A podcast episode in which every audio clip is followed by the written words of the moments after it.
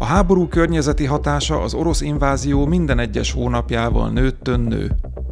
A Kahovkai gát 2023. júniusi lerombolása nemzetközi szinten is felhívta a figyelmet a konfliktus környezeti dimenziójára. Ebben az adásunkban a háború okozta súlyos környezeti károkkal foglalkozunk részletesebben.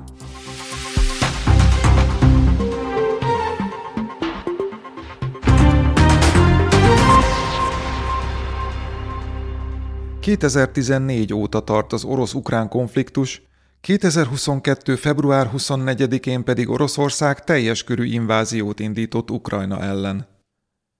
A háború eddig több ezer ember életet követelt, menekült válságot és gazdasági sokkot idézett elő, de még a környezetet is súlyosan károsította, mély sebeket ejtve Ukrajna természeti arculatán.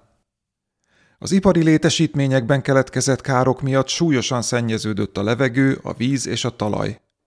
Mérgező vegyi anyagok kerültek a környezetbe, az ivóvízbe. A háború kedvezőtlen hatással volt Ukrajna gazdag biológiai sokféleségére is.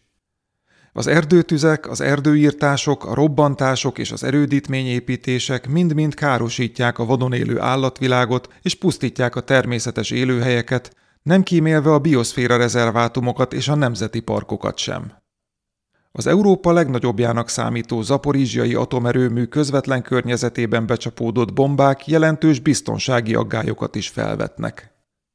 A környezetvédelemért és a természeti erőforrásokért felelős ukrán minisztérium szerint az orosz invázió a háború kezdetétől 2023. július közepéig mintegy 53 milliárd eurós környezeti kárt okozott. Az ENSZ környezetvédelmi programja keretében szintén megkísérelték felmérni a háború Ukrajnára gyakorolt környezeti hatását. A szakértők kiemelték, hogy az országot egyszerre több válság is sújtja a vegyi anyagok, lőszerek, katonai felszerelések és több szennyező anyag jelenlétével, valamint a kulcsfontosságú infrastruktúrákat, a városokat és a természeti területeket ért károkkal összefüggésben.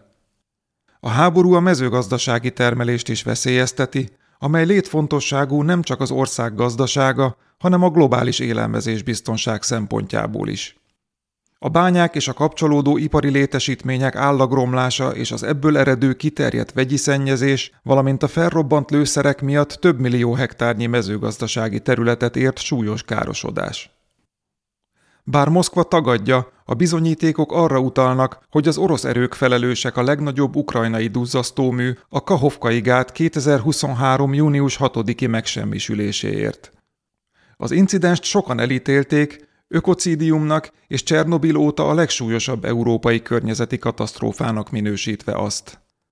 A katasztrofális mértékű áradással több ezer hektárnyi föld került víz alá, több tucat ember vesztette életét, és ezrek váltak hontalanná. Ellehetetlenült a vezetékes ivóvízellátás, meghibásodtak az öntözőrendszerek. Ráadásul sok tonnányi szennyező anyag került a környezetbe. Ezek aztán a Dnyeper folyón át eljutottak egészen a Fekete-tengerig, amely hat ország, köztük Románia és Bulgária partjait mossa, és a földközi tengerhez is kapcsolódik. Így a szennyezés végigvonult más régiók és országok tengeri ökoszisztémáin is. A gát lerombolása a zaporizsiai atomerőmű biztonságos működése szempontjából is igen aggályos, mivel a létező alternatívák ellenére ez a gát volt az erőmű hűtővíz ellátásának elsődleges forrása. Ukrajna kártérítést követel Oroszországtól többek között az okozott környezeti károkért, és nemzetközi partnereivel közösen keresi Moszkva felelősségre vonásának módját.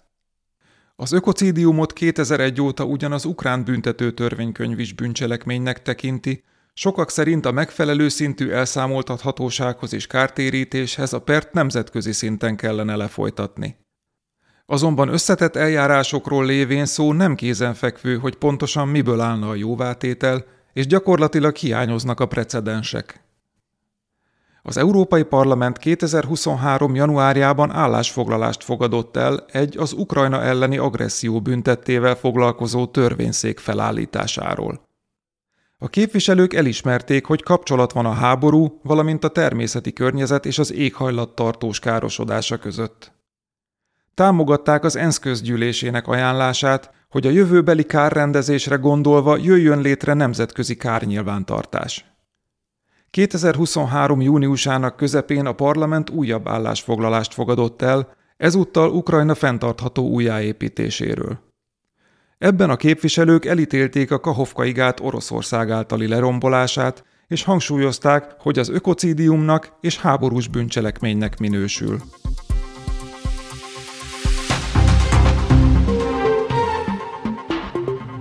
Ezt az adást az Európai Parlament készítette. További információkért látogasson el honlapunkra